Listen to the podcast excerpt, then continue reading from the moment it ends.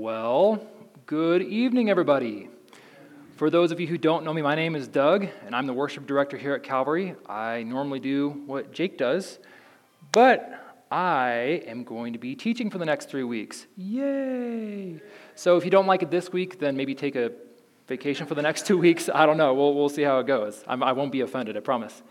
But this is just a good opportunity for me to get some practice in, and practice sermon prep and practice preaching. So thank you for letting me be here. So I want to share a story with you to start this out. It's called Scaring the Cab Driver. So there was a cab driver who was just driving along and just doing his thing. And then the passenger in the back taps the cab driver on the shoulder. And the cab driver freaks out. He's like, "What?" Drives off the road, goes on the sidewalk, and almost hits a couple cars, almost hits a mailbox, and stops right before he slams into a big old pane of window. And the passenger is like, "Oh, I'm so sorry. I didn't think that I would scare you so badly." And he's like, no worries. It's completely my fault. It's my first day driving a cab. I've been driving a hearse for the last 25 years. As humans, fear is something that we inevitably face. And if you claim you have no fear, you're probably just afraid of what other people think of you. Got him. But, you know, I'm preaching this to myself today because I'm quite fearful of teaching and preaching sermons. It's like the one thing I really not super comfortable with, so I'm kind of preaching this to myself here.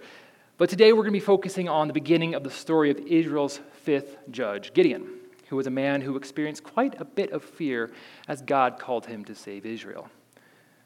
So, we're going to be in Judges 6 today, and for your information, I'm going to be teaching out of the ESV, because that's what Cody's been doing for a while, and I'm a trend follower, not a trend setter, apparently. So, why did God put this in the Bible? I believe he put this in the Bible to teach us we need to focus on God's strength and wisdom, not our weakness and fear as we act in obedience to God. So, let's go ahead and read together. Judges chapter 6, starting in verse 1. The people of Israel did what was evil in the sight of the Lord, and the Lord gave them into the hand of Midian 7 years. And the hand of Midian overpowered Israel. And because of Midian, the people of Israel made for themselves the dens that are in the mountains, and the caves, and the strongholds. For whenever the Israelites planted crops, the Midianites and the Amalekites, and the people of the east would come up against them. They would encamp against them and devour the produce of the land as far as Gaza, and leave no sustenance in Israel, and no sheep or ox or donkey. For they would come up with their livestock and their tents. They would come like locusts in number. Both they and their camels could not be counted, so that they laid waste to the land as they came in. And Israel was brought very low because of Midian, and the people of Israel cried out for help to the Lord. When the people of Israel cried out to the Lord on account of the Midianites, the Lord sent a prophet to the people of Israel. And he said to them, "Thus says the Lord, the God of Israel, I led you up from Egypt and brought you out of the house of slavery. And I delivered you from the hand of the Egyptians and from the hand of all who oppressed you, and drove them out before you and gave you their land. And I said to you, I am the Lord your God. You shall not fear the gods of the Amorites, in whose land you dwell, but you have not obeyed my voice." So we're going to see here in the beginning of chapter 6 that we are repeating the cycle of judges that Cody has been introducing us the last couple of weeks. So, see there it says, the people did what was evil in the sight of the Lord. So they are unfaithful, and that leads to God punishing the Israelites through oppression. In Judges 2:19, it says, "But whenever the judge died, they turned back and were more corrupt than their fathers, going after other gods, serving them and bowing down to them. They did not drop any of their practices or their stubborn ways." So, they're unfaithful, and this leads to the next part of the cycle, oppression. The Lord gave them into the hand of Midian for 7 years. So if you remember the first time I preached a long time ago is Numbers 31. We talked about kind of the genocide of the Midianites, but they're back. Woo, yay. Just like me, you can't get rid of me. So the Midianites at this time in history were nomads who utilized camels for travel. And during this time, they were basically moochers who let the Israelites grow their crops, and at harvest time, they would take all their stuff, which is super annoying. Their strategy at this time wasn't to invade and take over their land. They let Israel do all the hard work, and then they reaped the benefits. So this kind of reminds me of like teenagers mooching off of their parents' food. Anyone, can you relate? Anyone? No, no one had teenagers? Come on, somebody. Or this reminds me of myself at my in-laws' house because my parents now live in Missouri. You know, they do all the hard work, and then I just come and eat their food. Similar thing, right? So when it comes to the oppression in Judges, some might say it's quite harsh if the Lord allowed that. But God is acting like a good father who loves his children. He isn't going to sit idly by and let them do whatever they want. He is disciplining them. So we see through this oppression that it leads the Israelites to repentance, the third part of that cycle there. And the people of Israel cried out for help to the Lord. So in this instance, God sends them a prophet to them who reminds them of God's deliverance from Egypt. Hey guys, I led you out of Egypt. I did all these good things, remember? I like how Dale Ralph Davis said, this would be like a stranded motorist calling a garage for assistance and the garage sending a philosopher instead of a mechanic. So imagine that situation, right? Someone's broken down on the side of the road. They call up AAA or whatever, and they're like, hey, please send someone out here. The philosopher shows up, and it's like, brother, I think you're asking the wrong question. The question isn't if the car is broken. Maybe it's lost in this vast expanse of a universe. That's not helpful. That'll be $1,000, and your insurance doesn't cover it. But in all seriousness, the prophet lets them know that their disobedience is the cause of their oppression. And there is grace in this response because God wants to instruct the Israelites as opposed to just pacifying them. And how often in our own lives do we just want to get out of a bad situation? But God wants to grow us through instruction so that we can actually learn our lesson before getting out of the situation. So this is similar for the Israelites in this situation. They haven't learned their lesson. They keep repeating the cycle. So God's going to let them know, hey, this is what you did wrong. You disobeyed me. I told you not to do this. You did this. When will you learn that your actions have consequences? So the real problem in Israel was not the Midianites' oppression, but Israel turning their back on God with idolatry. And for us reading Scripture here, looking back, it seems so obvious. But really, would we do any better if we were in their shoes? I mean, just yesterday, I was working from home, and I was just prepping this, and I got to spend a lot of time in the Word, and it was really awesome, feeling connected to the Lord and all that jazz. And, you know, I go downstairs to make lunch. This is literally 5 minutes after I took a break, and my brain has a totally inappropriate thought, and I'm not going to tell you what that thought is. But I'm like, if it takes me 5 minutes, not saying I'm holier than thou or anything, but like, if I'm just in the Word of God, and it takes me 5 minutes to just completely, you know, go off the rails in my own mind, just imagine these generational things where you can see the generation changing and shifting and forgetting. So this is something we see happen time and time again, and really comes up here in the book of Judges. So let's continue reading in verse 11. Now the angel of the Lord came and sat under the terebinth at Ophrah, which belonged to Joash the Abiezrite, while his son Gideon was beating out wheat in the winepress to hide it from the Midianites. And the angel of the Lord appeared to him and said to him, "The Lord is with you, O mighty man of valor." And Gideon said to him, "Please, sir, the Lord is with us. Why then has all this happened to us? And where are all his wonderful deeds that our fathers recounted to us, saying, 'Did not the Lord bring us up from Egypt?' But now the Lord has forsaken us and given us into the hand of Midian." And the Lord turned to him and said, "Go in this might of yours and save Israel from the hand of Midian. Do not I send you?" And he said to him, "Please, Lord, how can I save Israel? Behold, my clan is the weakest in Manasseh, and I am the least in my father's house." And the Lord said to him, "But I will be with you, and you shall strike the Midianites as one man." So here we are introduced to the characters of Gideon, the angel of the Lord, and the Lord. So a little bit of information about Gideon, who we're going to be focusing on for the next 3 weeks.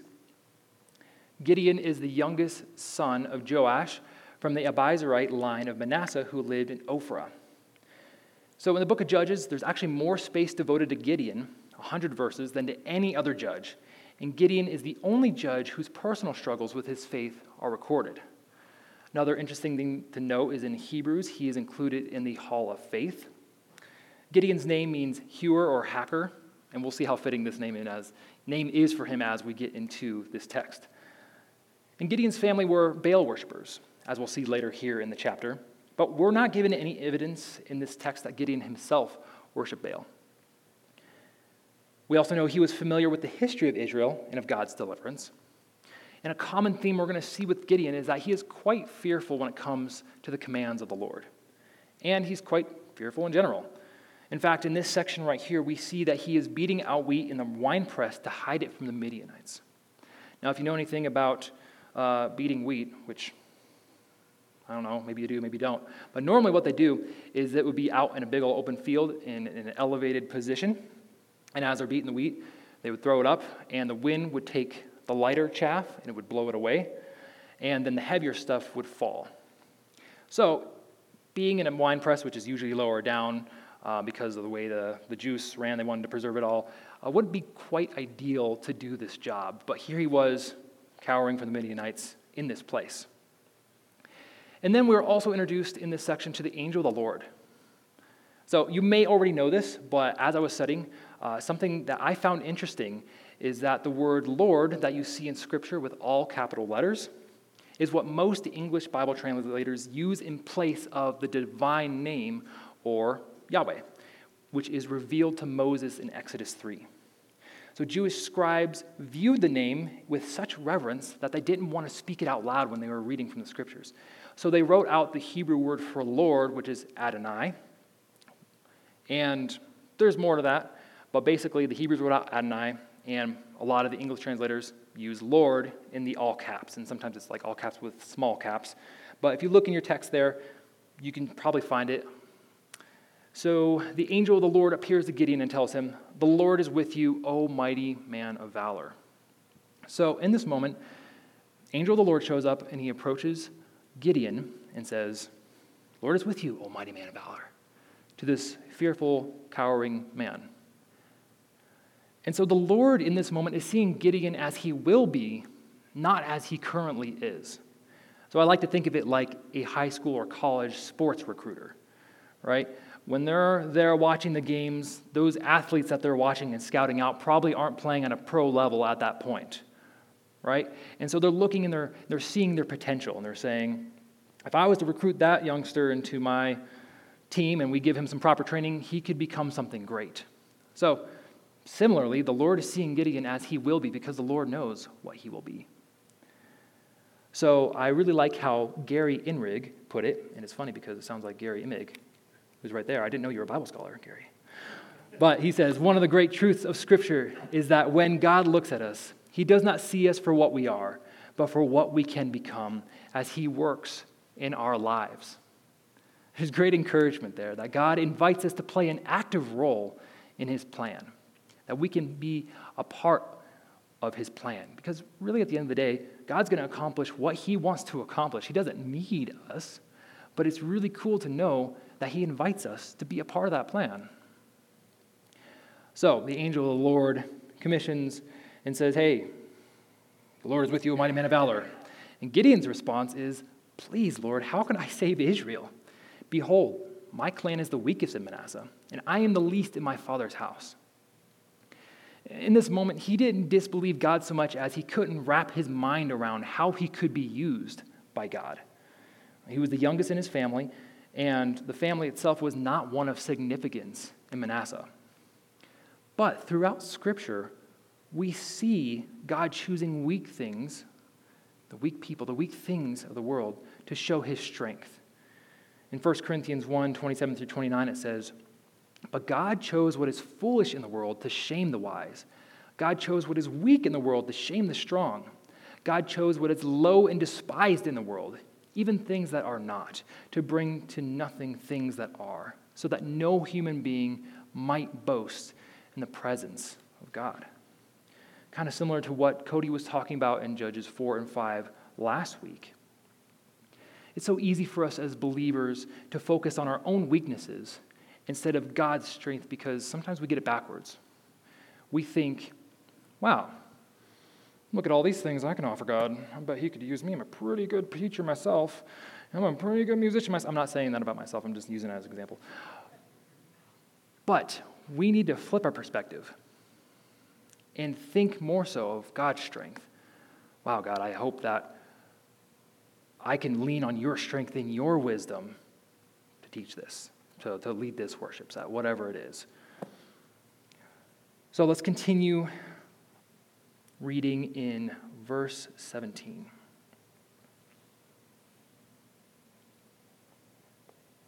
And he said to him, "If now I have found favor in your eyes, then show me a sign that it is you who speak with me. Please do not depart from here until I come to you and bring out my present and set it before you." And he said, "I will stay till you return." So Gideon went into his house and prepared a young goat and unleavened cakes from an ephah of flour. The meat he put in a basket and the broth he put in a pot, and brought them to him under the terebinth and presented them. And the angel of God said to him, "Take the meat and the unleavened cakes and put them on this rock and pour the broth over them." And he did so. Then the angel of the Lord reached out the tip of the staff that was in his hand and touched the meat and the unleavened cakes. And fire sprang up from the rock and consumed the meat and the unleavened cakes. And the angel of the Lord vanished from his sight. Then Gideon perceived that he was the angel of the Lord. And Gideon said, "Alas, O Lord God, for now I have seen the angel of the Lord face to face." But the Lord said to him, "Peace be to you. Do not fear. You shall not die." Then Gideon built an altar there to the Lord and called it, "The Lord is Peace." To this day it still stands at Ophrah, which belongs to the Abizorites. So, he just has this encounter with the angel of the Lord, but he needs to be for sure. He needs to be for sure. So, he says, "If now I have found favor in your eyes, then show me a sign that it is you who speaks with me." And the angel of the Lord says, "I will stay till you return." So, luckily, God exists outside of time, because this probably took Gideon a while to prepare, because he had to go, slaughter a goat and then prepare the unleavened cakes. It probably would have taken him a while. So, W. M. Thompson says in his book, The Land and the Book, "Among unsophisticated Arabs, even today, the killing of a sheep, calf, or kid in honor of a visitor is strictly required by their laws of hospitality, and the neglect of it keenly resented." So although Gideon was requesting a sign, he was also offering a gift of hospitality. So when he brings that back, the angel of the Lord then gives Gideon some instruction to put the gift on the altar, consumes it with fire, and then vanishes. I don't know about you, but I'd be pretty freaked out in that situation. If I were just having a conversation with someone, then fire and vanish, I'd be like, whoa. I don't know about you, that would freak me out. And Gideon was terrified right after this, because he puts the puzzle pieces together and he realizes, oh my goodness, I just talked to the Lord face to face. I'm going to die. But the Lord reassures Gideon, "Peace be to you. Do not fear. You shall not die." Because remember, it was a big no-no in the Old Testament for anyone to see the face of God. They would normally die, but God reassures them, you're not going to die. This was supposed to be a sign of assurance for him with the fire, and then it scares him. But when he hears that reassurance, "Peace be to you, do not fear, you shall not die," it strengthens him. And he built an altar to the Lord there and called it, "The Lord is Peace." Just a little side note here. Did you notice the different names used for God in these section of verses? I bring this up because I was quite confused when I read through it the first time. I feel like this is the first time I've read Judges through adult eyes. And so there's a couple of different names being used for the Lord here. The angel of the Lord, the angel of God. So doing some study on that, I found the language here is distinguishing the Lord from the angel of the Lord, but is still using it interchangeably, referring to him as one entity. And there's a debate about whether the angel of the Lord is actually Christ pre-incarnate or just a physical appearance of God. I personally lean towards the idea of the angel of the Lord being Christ pre-incarnate. And there's a really cool video on YouTube by the Bible Project. It's called The Angel of the Lord. So if you want to learn more information, I'd recommend checking that out. But the Bible Project states, it says, the most reasonable conclusion to draw is that this blurring of identities between Yahweh, remember we talked about earlier, the Lord, Yahweh, same thing. Yahweh and the angel of Yahweh is an intentional strategy aimed at making a profound theological claim about the identity of Yahweh. The God of Israel is a complex unity who is both transcendent and above all, yet simultaneously present and accessible within creation through a mediating person who is both Yahweh and distinct from Yahweh. So, God, distinct from God, sounds like Christ to me, but, research it yourself and tell me I'm wrong. So let's keep reading here. Verse 25. That night, the Lord said to him, "Take your father's bowl, and the second bowl, 7 years old, and pull down the altar of Baal that your father has, and cut down the Asherah that is beside it, and build an altar to the Lord your God on top of the stronghold here with stones laid in due order. Then take the second bull and offer it as a burnt offering with the wood of Asherah that you shall cut down." So Gideon took men of his servants and did as the Lord had told him. But because he was too afraid of his family and the men of the town to do it by day, he did it by night. So the Lord here gives Gideon his first instruction. Take down the altar of Baal and the pole of Asherah and build an altar to God in its place. These two things can't exist in the same place. The altar of God, altar of Baal, that's got to get out of there. So in order to do this, Gideon has to oppose his whole town and family who are Baal worshipers. And that's a pretty scary thing to do. But in comparison to what God is calling them to do in the grand picture, this was relatively small. Once again, Gary Inrig notes that there are some profound spiritual implications in Gideon's assignment. One, Baal must go before Midian can go. Two, God's altar cannot be built until Baal's altar is destroyed. And three, the place we must start is in our own backyard. In our personal lives, God often entrusts us with smaller scale duties before he entrusts us with bigger things. Luke 16:10 says, "One who is faithful in very little is also faithful in much. And the one who is dishonest in a very little is also dishonest in much." So when I think of that, I think, what has God tasked me with? What has he called me to? And am I being faithful to those things? That's a question we can all ask ourselves. So once again, we see Gideon being fearful in the face of what the Lord commanded him to do, but he does it anyway in the cover of night. So in doing this, he once again, he has to take a stand in the face of the public for his belief. And in our own lives, we may have moments where we have to stand for our faith. We often criticize people like Gideon who didn't stand as boldly as we may think he should have. But once again, it's like, would we do any better? I always think of situations where people are martyred for the sake of Christ. And it's, all right, if you say you believe in Christ, then you're going to die. And I'd always like to think to myself, I would totally die for Christ. I got scripture tattooed on my arm. I can't deny it. But I don't know how I would respond in that situation, right? Or even everyday smaller type things. Evangelism. Evangelism is something I've always personally really struggled with. If you put me in a room full of Christians and we're all talking the same lingo, I have a much easier time with that because we're all speaking the same language here. But to stand up and have my beliefs challenged, it's always been really difficult for me. But no matter what situations we face in our life, whether big or small, where we have to stand for our faith, we can seek the Lord and ask for strength every day to serve him well. So even though Gideon was afraid, it was the confirmation of God's presence that allows Gideon to pull down the idols.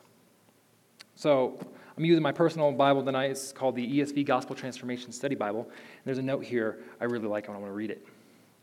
So it is confirmation of God's presence that enables Gideon to pull down idols. In the incarnation of Jesus Christ, the Word made flesh, God promises to be with us forever. It is only through Jesus' work on our behalf that we are able to destroy the strongholds of idolatry.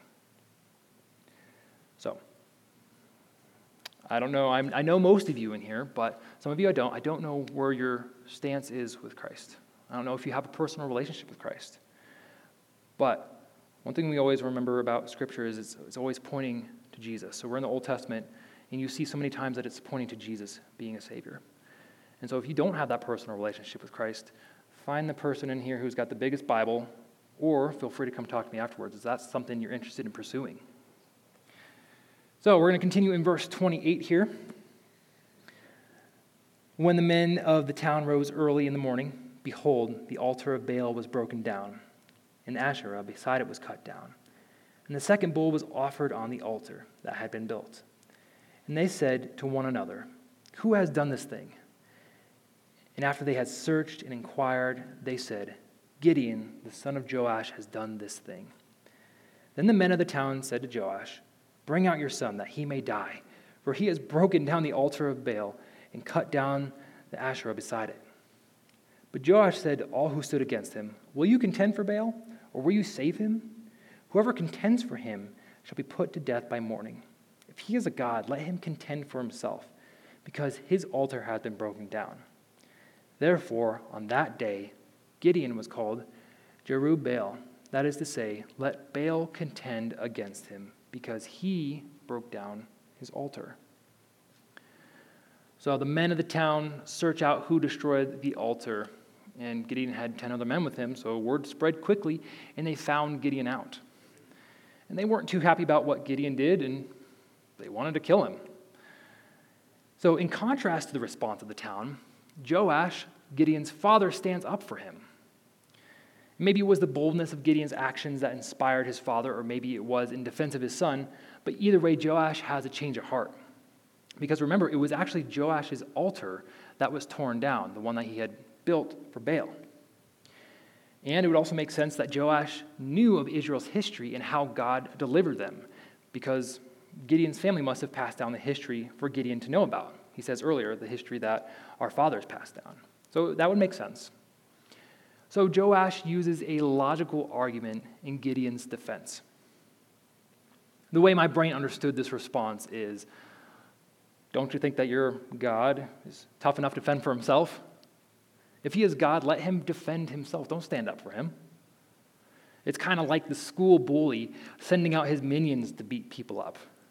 You know, if the bully never picks a fight himself or never fends for himself, he's probably not all that he's cracked up to be. So this is kind of Joash's argument in defense of Gideon. Joash then gives Gideon a really cool name, Jerubbaal, which means "let Baal contend against him." The only nicknames I ever got in my life were like Dougie Fresh, Snoop Dougie Doug, Dougie Doolittle. Like, maybe I should go tear an altar down to earn a cooler nickname. I'm kind of jealous. Anyone else have any cool nicknames? Maybe. I'm going to give you one. Logan over there, Logan Fee's $. He's got a cool nickname. I need a cool nickname now. Anyway, let's continue reading on in verse 33. Now all the Midianites and the Amalekites and the people of the east came together, and they crossed the Jordan and encamped in the valley of Jezreel. But the Spirit of the Lord clothed Gideon, and he sounded the trumpet. And the Abiezrites called out to follow him. And he sent messengers throughout all Manasseh, and they too were called out to follow him. And he sent messengers to Asher, Zebulun, and Naphtali, and they went up to meet them. So the Midianites and the Amalekites and the people of the east came together. It's that time of the year again. It's time to go plundering. Come on, boys, let's go get that bread. So they're excited. They're joining up. They're squatting up. And they're about to go raid the Israelites like they do every year. So it's in this moment that the Spirit of the Lord clothed or came upon Gideon. J. Clinton McCann says of this section, "When the Spirit of the Lord first appears in Judges, in chapter 3, verse 10, it possesses Othniel, the first judge, and deliverance follows immediately. Here, however, when the Spirit possesses Gideon, and despite the auspicious sign that several tribes fall into place when Gideon sounds the trumpet, verses 6, 34 through 35, Gideon hesitates, as we will see here in this final section, chapter 6, verses 36 through 40. Let's go ahead and read that. Then Gideon said to God, If you will save Israel by my hand, as you have said, behold, I am laying a fleece of wool on the threshing floor. If there is dew on the fleece alone, and it is dry on all the ground, then I shall know that you will save Israel by my hand, as you have said. And it was so. When he rose early next morning and squeezed the fleece, he wrung enough dew from the fleece to fill a bowl with water. Then Gideon said to God, "Let not your anger burn against me. Let me speak just once more. Please, let me test just once more with the fleece. Please let it be dry on the fleece only, and on all the ground let there be dew." And God did so that night, and it was dry on the fleece only, and on all the ground there was dew. So, he has this moment where he is possessed by the Spirit of the Lord. The Spirit of the Lord came upon Gideon. But yet he is still wrestling with questions and doubts and insecurities and fears in his own heart. And it's easy for us as believers, those who have a personal relationship with Jesus and are indwelled with the Holy Spirit, it's easy for us to have those doubts and insecurities as well. But we still need to respond to the call of the Holy Spirit. So one time I was at Bible camp, and I don't remember who I was talking to, but we were talking about the Holy Spirit and the still small voice, and how he guides and directs us. And that person told me there is a window of opportunity that we have to respond to the voice of the Holy Spirit. And if we don't seize that window of opportunity, then we're ignoring the voice of the Holy Spirit and becoming more numb to it because we're choosing not to listen. We're choosing to, in a sense, disobey. So it's important for us to be mindful of that, to be mindful of the presence of the Holy Spirit.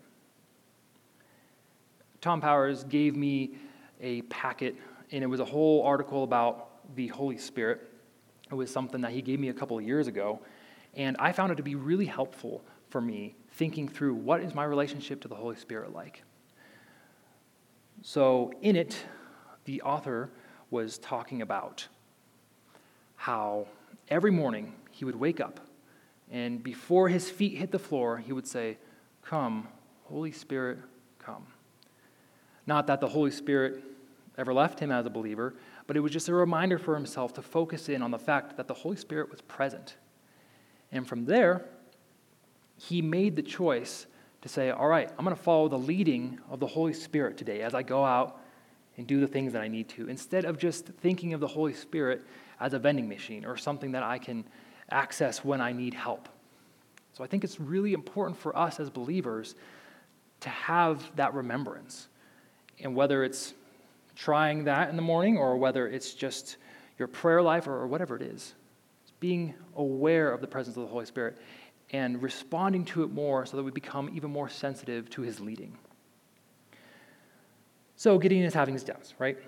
So he needs some extra testing. He needs to make extra, extra sure. So this is when Gideon tests God with the fleece for the first time. So he has a fleece on the threshing floor, and he requests for it to be wet and for the ground to be dry. So goes to bed, wakes up the next morning, it's done. God did it. He followed through. And he demonstrated once again to Gideon that he was willing to give him a sign. And maybe Gideon had a thought like, wait, fleece might naturally attract moisture. Hey, wait, can we do it one more time? One more time. I promise I'll stop bugging you after this. One more time. So just to make extra, extra, extra sure, Gideon tests God with the fleece the second time. But it was the opposite way. He wanted the ground to be wet and the fleece to be dry. So God does it again. He does it. Now, as I was reading through this, I asked myself if there was any sort of special significance of the fleece. But I think Daniel I. Block says it best when he said, "Gideon's fleece is not a sign of faith. It is the opposite. It is not a search for God's will. It is a desperate grasp for security by one who knows clearly what that will is, but who is reluctant to do it. So how often are we reluctant to do God's will? And I've really enjoyed studying this chapter this week because I have been asking myself the same question. I know in my life, there's been a lot of times where I've sensed the leading of the Lord and I've resisted it. And it never really worked out for me. But the times that I have said yes to the Lord and followed it, He's always, always come through. He's always taken care of me. He's always provided for what I needed in that moment in order for me to follow that calling. And Gideon will experience this as we move on to chapter 7 next week. We're going to see that the Lord takes the army that he's building here at the end of chapter 6, and he's going to whittle it down because he says, Gideon, you're the one I'm going to send. But Gideon needs some reassurance. He needs some extra people. He needs all these things. He needs these signs of security. But God says, no, I got you.